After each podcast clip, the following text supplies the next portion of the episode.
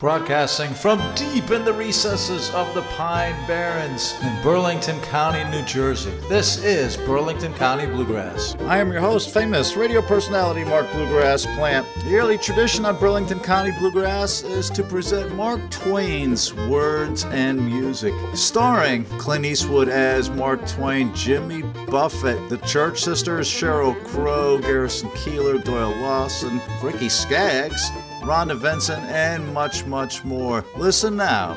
Mark Twain's Words and Music. You don't know about me without you have read a book by the name of The Adventures of Tom Sawyer, but that ain't no matter. That book was made by Mr. Mark Twain, and he told the truth mainly. There was things which he stretched, but mainly he told the truth.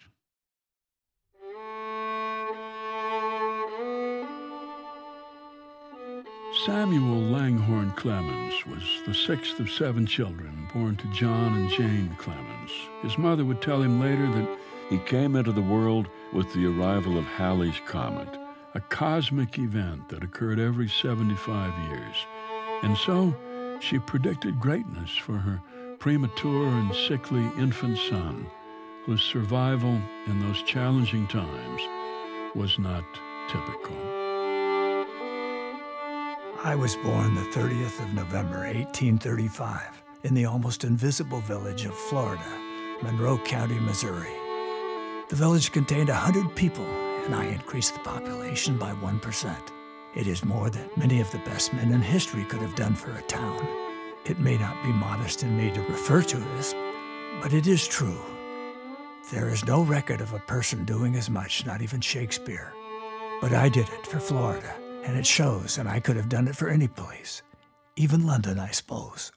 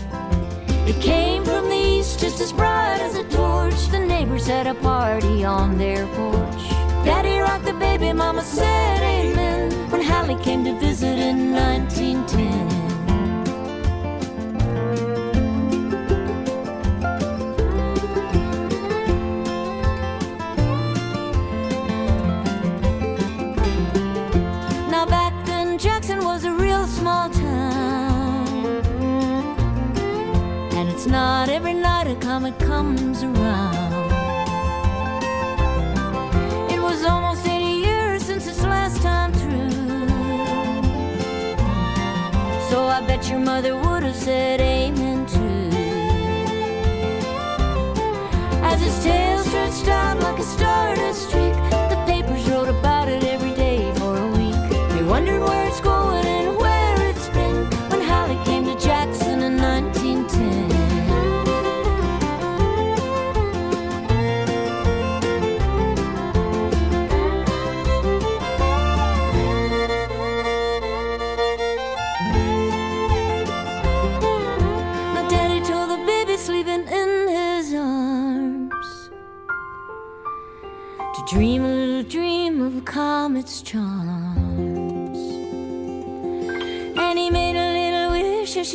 so sound. In 1986, that wish came round. It came from the east just as bright as a torch. She saw it in the sky from her daddy's porch. As heavenly sent as it was back then. When Halley came to Jackson in 1910.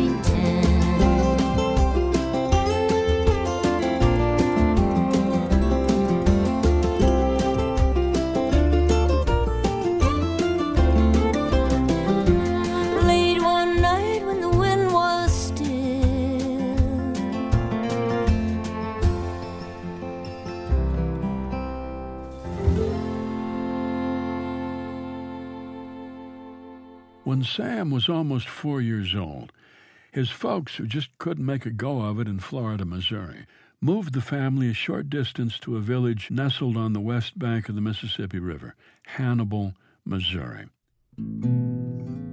Well, when Tom and me got to the edge of the hilltop, we looked away down into the village and could see three or four lights twinkling, where there was sick folks maybe, and the stars over us was sparkling ever so fine.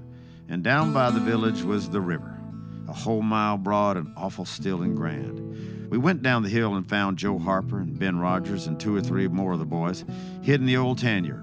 So we unhitched the skiff and pulled down the river two mile and a half to the big scar on the hillside and went ashore. His father was the justice of the peace and attempted several business endeavors, yet the family continued to experience financial hardship. This didn't seem to hamper young Sam, who found mischief and excitement in his surroundings the cave, the steamboats, the wide, muddy river, uninhabited islands, the woods on Holliday's Hill. Hannibal offered plenty of playground for its children, rich or poor, and would later become the setting for Sam's most beloved books. In the small town of Hannibal, Missouri, when I was a boy, everybody was poor but didn't know it. And everybody was comfortable and did know it. Well, the woman fell to talking about how hard times was and how poor they had to live and how the rats was as free as if they owned the place and so forth and so on. She was right about the rats. Once a day, a cheap, gaudy packet arrived upward from St. Louis and another downward from Keokuk. Before these events, the day was glorious with expectancy. After them, the day was a dead and empty thing. Not only the boys, but the whole village felt this. After all these years, I can picture that old time to myself now, just as it was then. The white town drowsing in the sunshine of a summer's morning the streets empty, or pretty nearly so. One or two clerks sitting in front of the Water Street stores with their splint bottomed chairs tilted back against the wall. Chins on breasts, hats slouched over their faces, asleep, with shingle shavings enough around to show what broke them down. A sow and a litter of pigs loafing along the sidewalk, doing a good business in watermelon rinds and seeds. Two or three lonely little freight piles scattered about the levee a pile of skids on the slope of the stone paved wharf, and the fragrant town drunkard asleep in the shadow of them. Two or three wood flats at the head of the wharf, but nobody listened to the peaceful lapping of the wavelets against them. The great Mississippi, the majestic, the magnificent Mississippi, rolling its mile wide tide along, shining in the sun. We had mountains on the Missouri shore and heavy timber on the Illinois side, and the channel was down the Missouri shore at that place. So we weren't afraid of anybody running across us. We laid there all day and watched the rafts and steamboats spin down the Missouri shore and upbound steamboats fight the big river in the middle. Sam cherished the summers he spent back at his Uncle John's farm in Florida, Missouri, where he looked up to Uncle Dan'l, an affectionate friend and ally and one of Uncle John's slaves. Uncle Dan'l would later provide the inspiration and model for the character Jim, the runaway slave and friend of Huckleberry Finn. Sometimes we had the whole river all to ourselves for the longest time. Yonder was the banks and the islands across the water, and maybe a spark, which was a candle in a window. And sometimes on the water you could see a spark or two, on a raft or a scow, you know, and Maybe you could hear a fiddle or a song coming over from one of them rafts. It's lovely to live on a raft. We had the sky up there, all speckled with stars, and we used to lay on our backs and look up at them and discuss about whether they was made or only just happened. Jim, he allowed they was made, but I allowed they happened. I judged it would have took too long to make so many. Jim said the moon could have laid them. Well, that looked kind of reasonable, so I didn't say nothing against it because I've seen a frog lay most as many. So, of course, it could be done. We used to watch the stars that fell, too, and see them streak down. Jim allowed they'd got spoiled and was hove out of the nest. Once or twice of a night, we could see a steamboat slipping along in the dark, and now and then she would belch a whole world of sparks up out of her chimneys, and they would rain down in the river and look awfully pretty. Then she'd turn a corner, and her lights would wink out, and her powwow shut off and leave the river still again And by and by, her waves would get to us a long time after she was gone and joggle the raft a bit, and after that, you wouldn't hear nothing, for you couldn't tell how long, except maybe frogs or something. On the farm, Uncle Dan'l thrilled the children with stories, and Sam vividly recalled the largesse of farm life. It was a heavenly place for a boy. That farm of my Uncle John's. The house was a double log one, with a spacious floor connecting it with the kitchen. In the summer, the table was set in the middle of that shady and breezy floor, and the sumptuous meals, well, it makes me cry to think of them. Fried chicken, roast pig, wild and tame turkeys, ducks and geese, venison just killed, squirrels, rabbits, pheasants, partridges, prairie chickens, biscuits, hot batter cakes, hot buckwheat cakes, hot wheat bread, hot rolls, hot corn pone, fresh corn boiled on the ear, succotash, butter beans, string beans, tomatoes, peas, Irish potatoes, sweet potatoes, buttermilk, sweet milk, clabber, watermelons, muskmelons, cantaloupes, all fresh from the garden. Apple pie, peach pie, pumpkin pie, apple dumplings, peach cobbler. Whew, I can't remember the rest. You're listening to Mark Twain, Words and Music on Burlington County Bluegrass, RCBC Radio.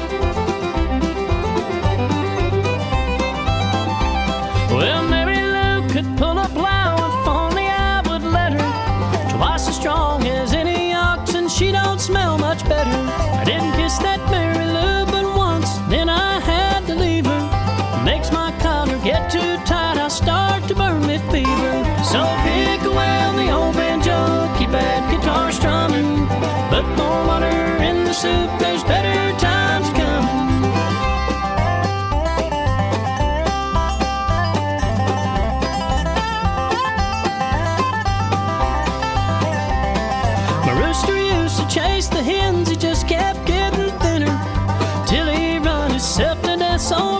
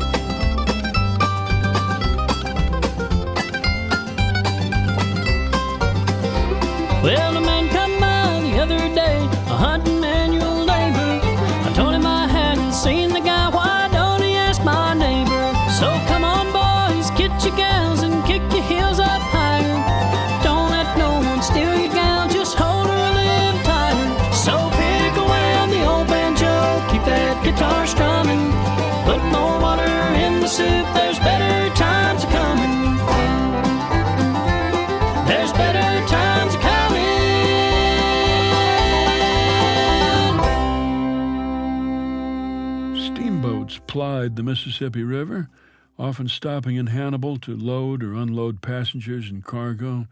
A puff of black smoke announced their arrival long before the boats were visible. A steamboat landed, and in about two minutes, up comes a crowd a whooping and a yelling and laughing and carrying on. Young Sam Clemens watched and yearned for journeys on that river. He watched as every type of freight was loaded and unloaded there in Hannibal lumber, hemp, even slaves. When Sam was 11, his father died from pneumonia, and Sam had to leave school and work as a printer's apprentice, provide some financial help for his mother and his brothers and sister. He earned his keep there in Hannibal, setting type from the age of 12 to 17. But he always kept an eye on that river.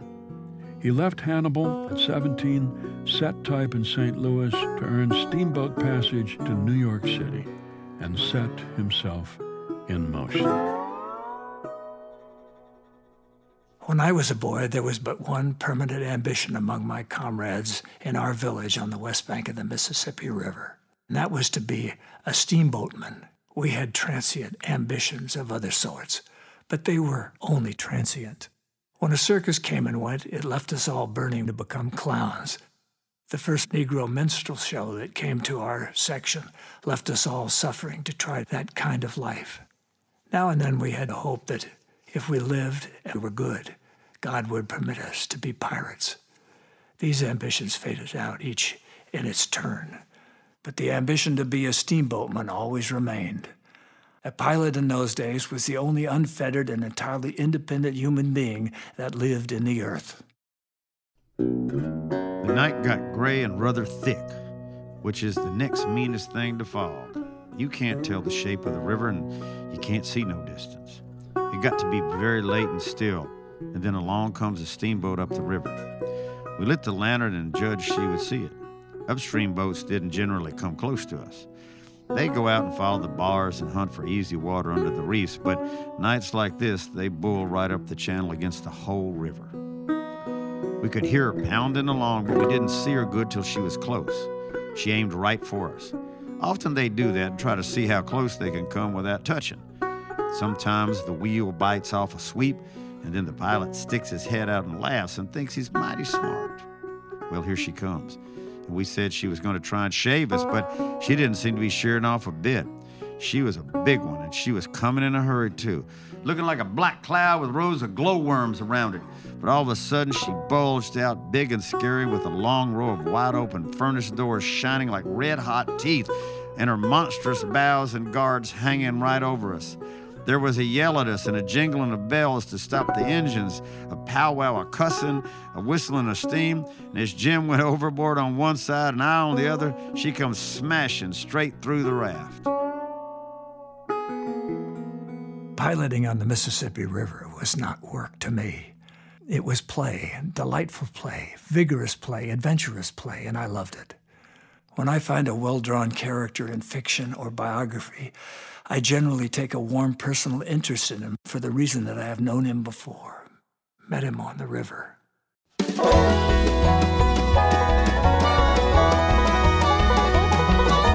Ride, Mississippi River, roll down to the sea.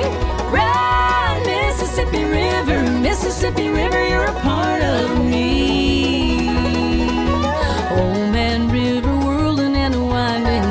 its way down to New Orleans. Riverboat engine grunting and a grinding, prettiest sight I've ever seen. Ride, Mississippi River, roll down to the sea. Ride, Mississippi River, Mississippi River, you're a part of me. Sitting on in the water, jabbering with Huck what you wanna be. You be the pirate, I'll be the pilot. Mississippi River is calling me. Ride, Mississippi River, roll down to the sea. Ride, Mississippi River, Mississippi River, you're a part of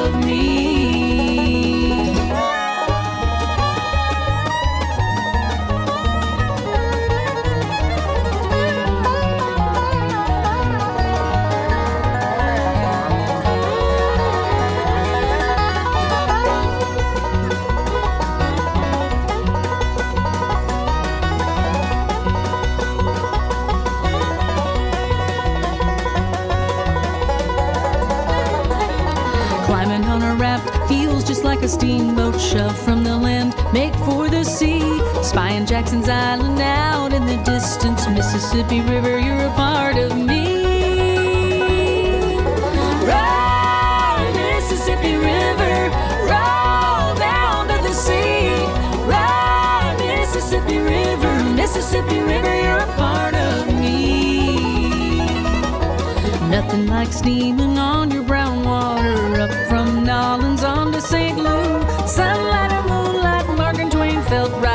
Mississippi River, it was always you.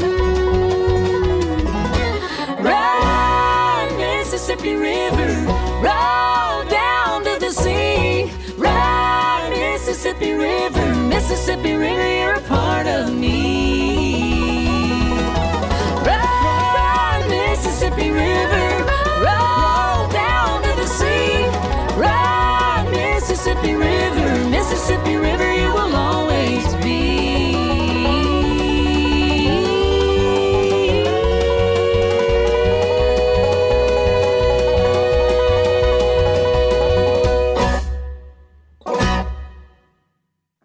Did become a steamboat pilot, got his license in 1859. His run took him back and forth between New Orleans and St. Louis. Every night we'd pass towns. Some of them are way up on the black hillsides, nothing but just a shiny bed of lights. Not a house could you see. The fifth night we passed St. Louis, and it was like the whole world lit up. In St. Petersburg, they used to say there was 20 or 30,000 people in St. Louis, but I never believed it till I see that wonderful spread of lights at 2 o'clock that still night. But when the Civil War broke out in 1861, his permanent ambition came to an end. He joined his brother on a stagecoach journey to the Nevada Territory, where they would live for the next several years in the company of gold miners, silver miners, coyotes, cowboys, saloon keepers, antelope, politicians, prairie dogs, and various colorful characters. And this is where Sam Clemens would officially become Mark Twain, writing for the Virginia City Territorial Enterprise. Sam got a glimpse of a Pony Express rider. He shared a cup of coffee with the legendary gunslinger Slade. He bought himself a genuine Mexican plug and speculated on the Comstock Lode. Although he distinguished himself as a storyteller and immortalized many a Western rapscallion, he never did master that genuine Mexican plug. In the afternoon, I brought the creature into the plaza, and certain citizens held him by the head and others by the tail while I mounted him. As soon as they let go, he placed all his feet in a bunch together, lowered his back, and then suddenly arched it upward and shot me straight into the air, a matter of three or four feet. I heard a stranger say, Oh, don't he buck, though. While I was up, somebody struck the horse a sounding thwack with a leathern strap. And when I arrived again, the genuine Mexican plug was not there. California youth chased him up and caught him and asked if he might have a ride. He mounted the genuine, got lifted into the air once, but set his spurs home as he descended, and the horse darted away like a telegram. He soared over three fences like a bird and disappeared down the road toward Washoe Valley.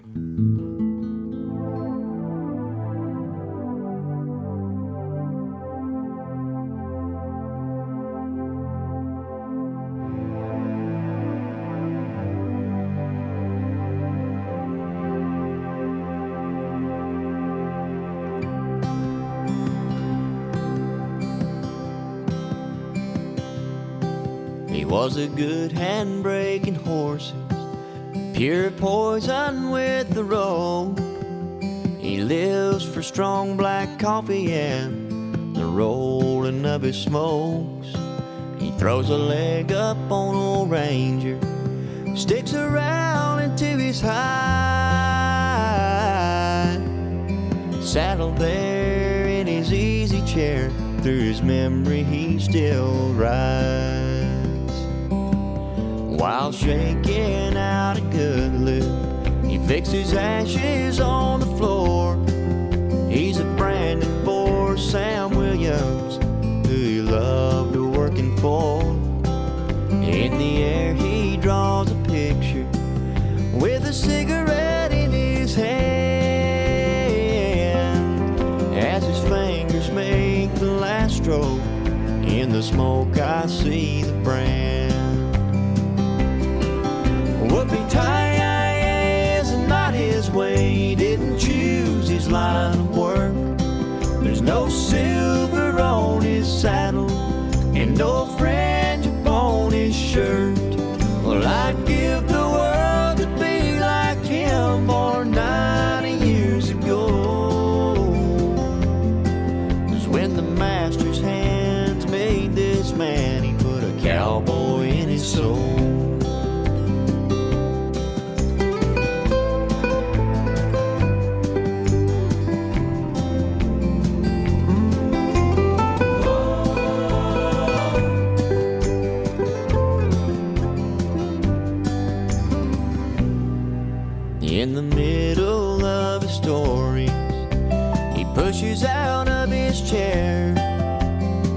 Shuffles out to the barn, and hollers me out there.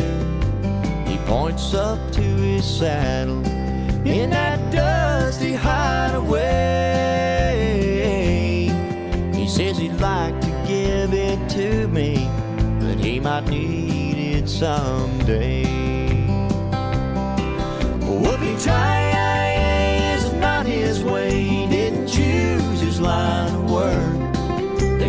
silver on his saddle and no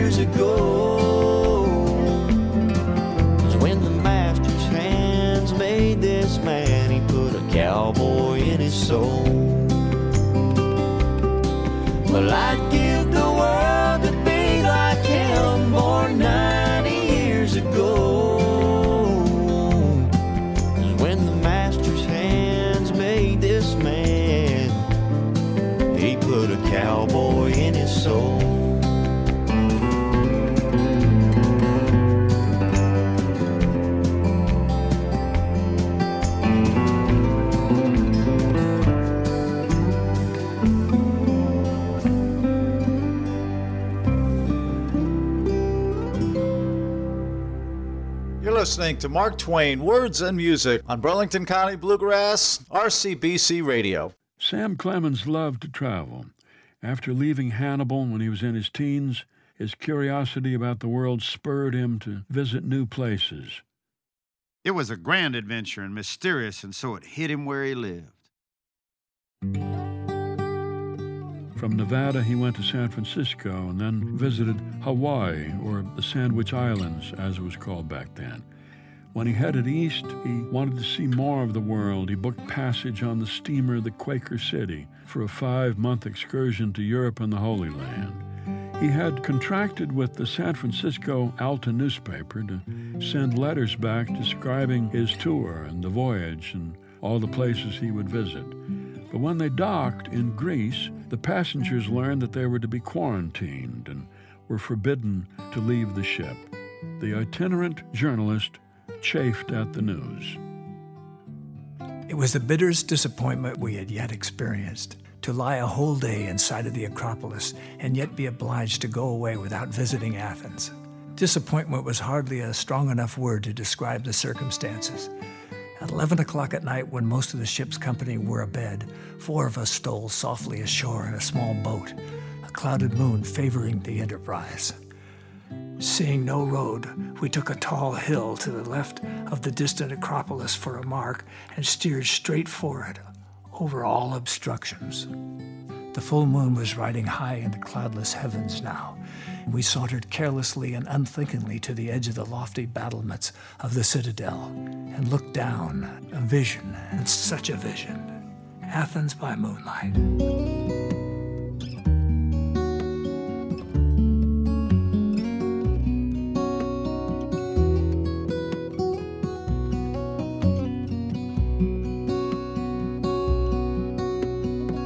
Mama, I won't drink. Promise I won't gamble. No matter where I go, I'll keep this vow. That steamboat whistle's calling, saying, Boy, you're born to ramble. Gonna carry me and my dreams out of town. New York to Cincinnati, Philadelphia to St. Louis. A new town only whets my appetite. So when I run out of river, I'll sail the ocean blue. Till my wandering eyes see Athens by moonlight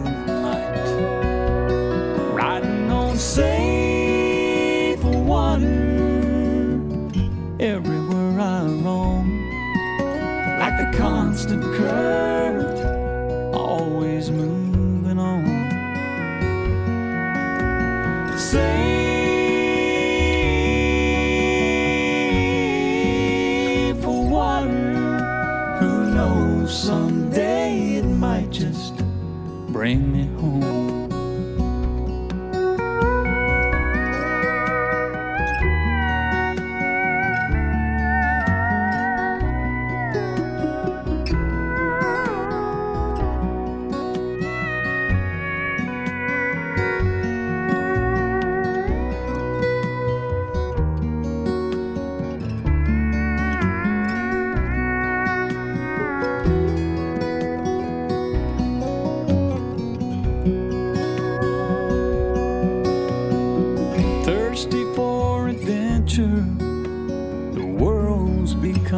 stage.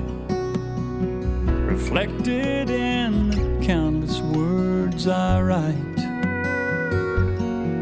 Every day's a brand new story, every mile another page, every port another chapter of my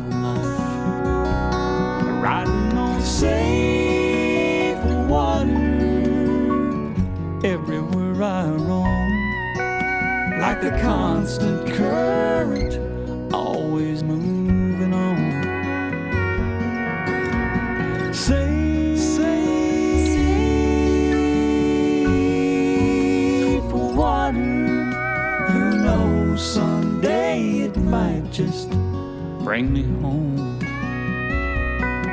Yeah, who knows someday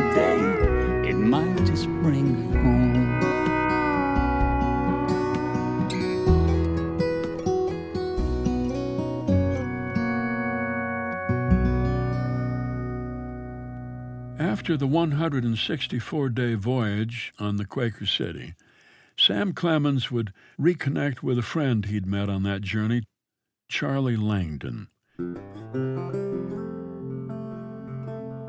Sam had seen a photo of Langdon's sister Olivia in Langdon's stateroom on the boat, and within a year he contrived to meet this beautiful, educated, genteel Eastern woman who was 10 years younger and every bit his intellectual match. He went so far as to fake a head injury so that he could prolong a visit at the Langdons' home, and thus began an enduring love affair. I saw her first in the form of an ivory miniature in her brother Charlie's stateroom in the Bay of Smyrna in the summer of 1867 when she was in her 22nd year. I saw her in the flesh for the first time in New York in the following December. She was slender and beautiful and girlish, and she was both girl and woman. She remained both girl and woman to the last day of her life. Olivia's father gave permission for the engagement despite Sam Clemens' unpolished background and his lack of references. And in a letter to Livia, Sam wrote passionately of their impending union. It makes of two fractional lives a whole. It gives to two purposeless lives a work and doubles the strength of each whereby to perform it. It gives to two questioning natures a reason for living and something to live for. It will give a new gladness to the sunshine, a new fragrance to the flowers, a new beauty to the earth, a new mystery to life. And Livy, it will give a new revelation to love, a new depth to sorrow, a new impulse to worship. In that day, the scales will fall from our eyes, and we shall look upon a new world. Speed it.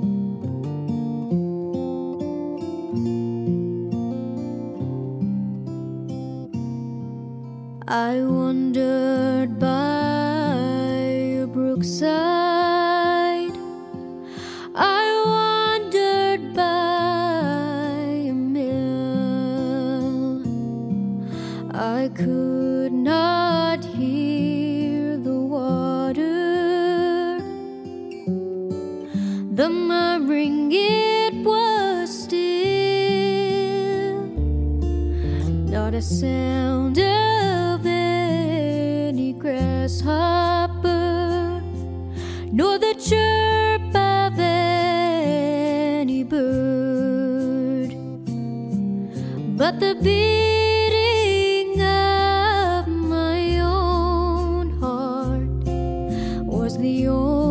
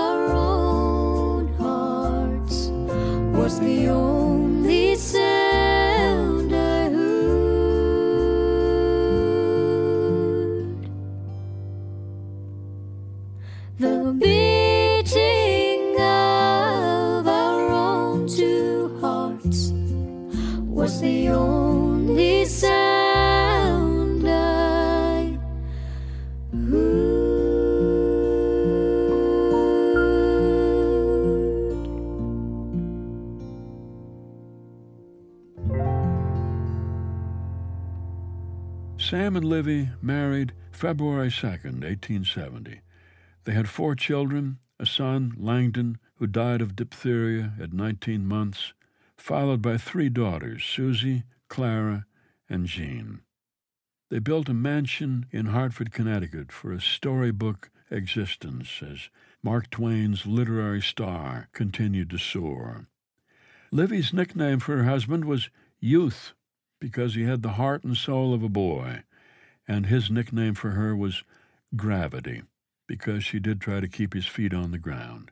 They were a close and loving family, and their happiness was almost dreamlike.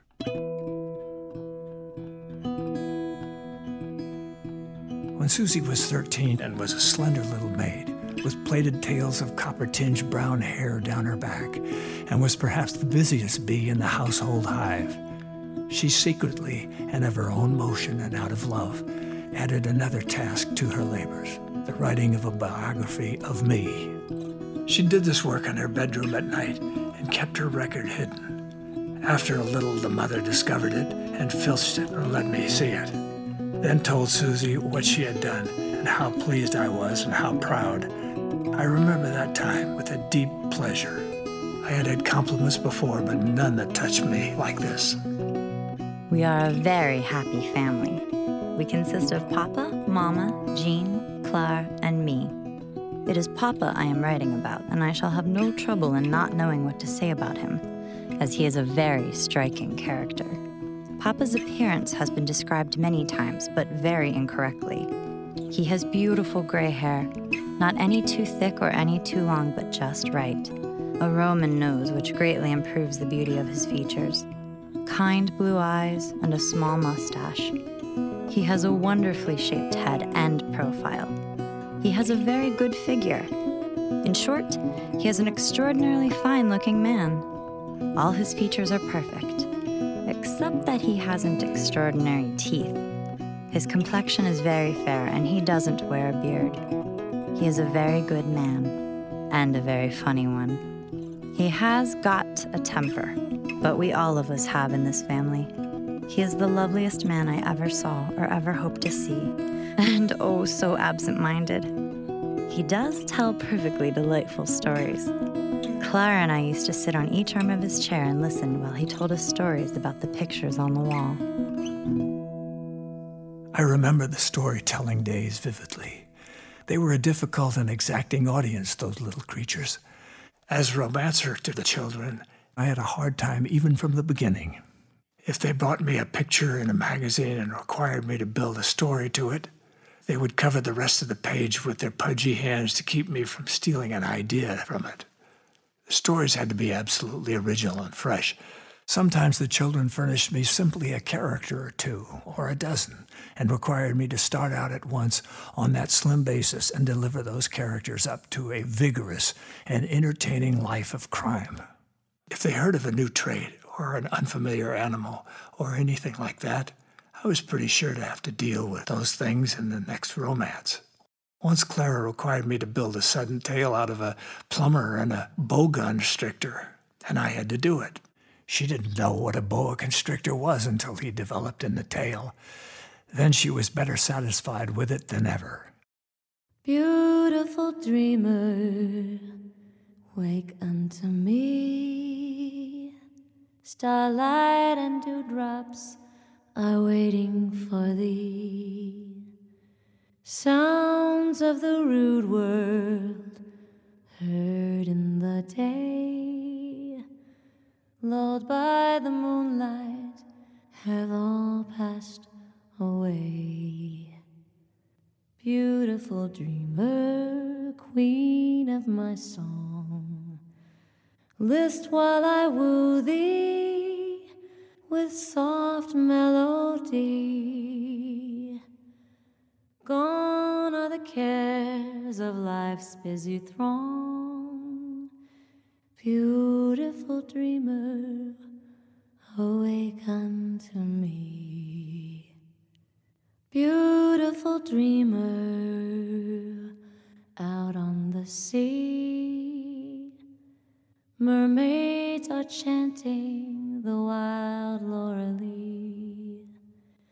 Over the streamlet, vapors are born, waiting to fade at the bright coming morn. Beautiful dreamer, beam on my heart, e'en as the morn on the streamlet and sea. Then will our clouds of sorrow depart. Beautiful dreamer, awake unto me.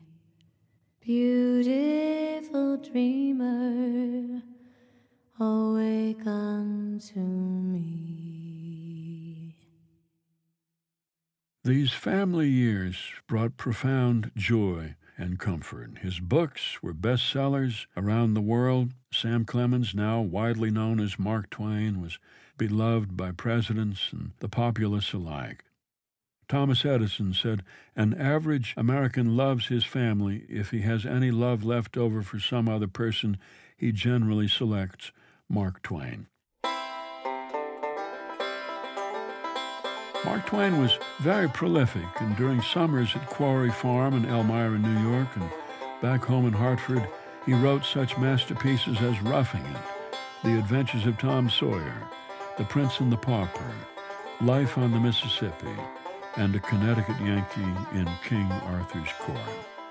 Mark Twain said, High and fine literature is wine, and mine is only water, but everybody likes water. Of course, his greatest work of all was written during this period, his main character based on a neighbor boy back in Hannibal, Missouri.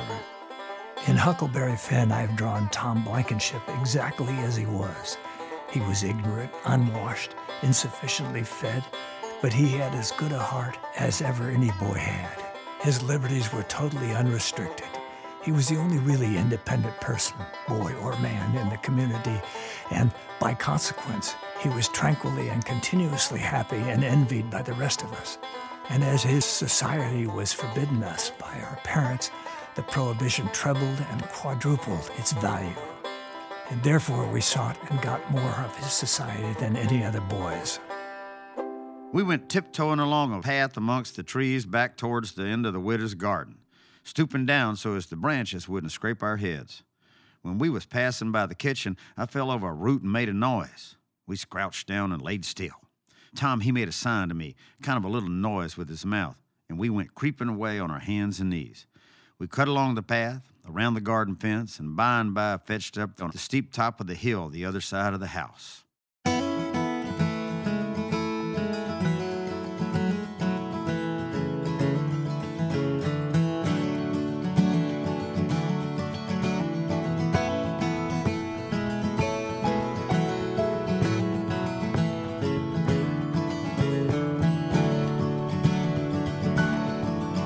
Well, I sit here alone about midnight, so darn lonesome, not a soul in sight.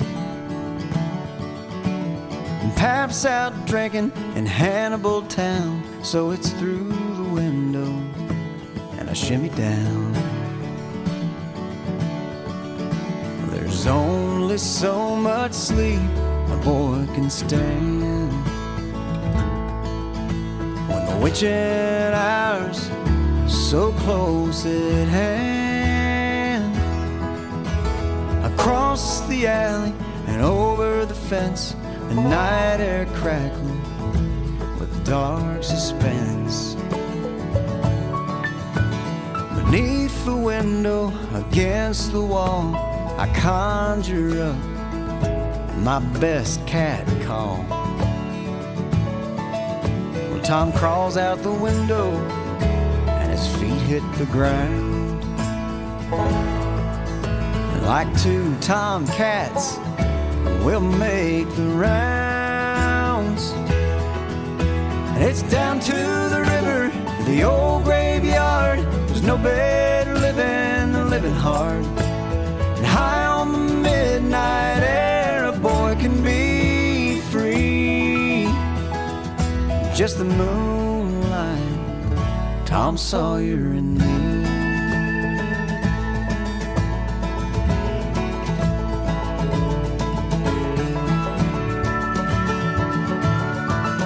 So we hit the back streets before it gets alight. This old town's full of ghosts and gamblers tonight. And on down to Bear Creek for a moonlight dip cigars and whiskey on the banks we'll sit. Might even steal a raft in the river sway. Slip off to Orleans before the break of day. And it's down to the river or the old graveyard. There's no better living than living hard high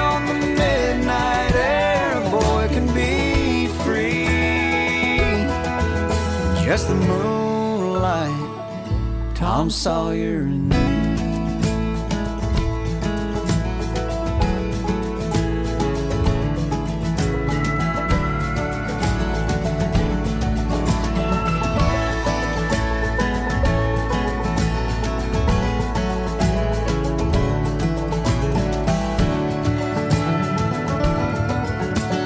Times got his head and his heart in a whirl, cause his mind's wrapped around that little Thatcher girl.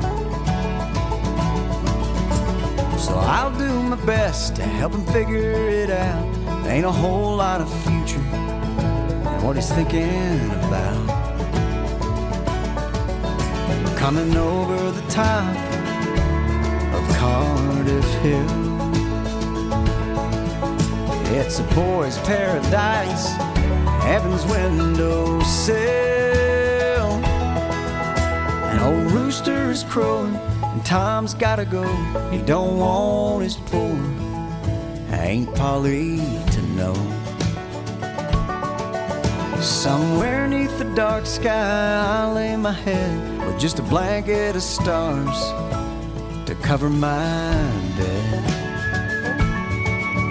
And I'll drift off in boyhood dreams as I close my eyes. Of adventures and mysteries awaiting tomorrow night.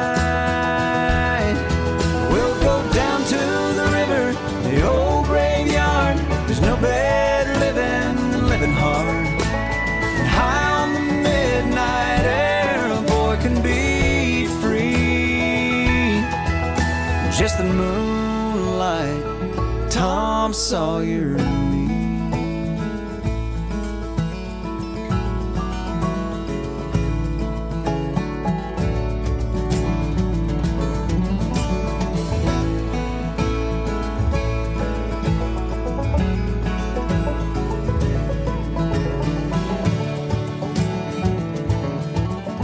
Well, I lie here alone. It's about daylight. So darn lonesome. Not a soul inside.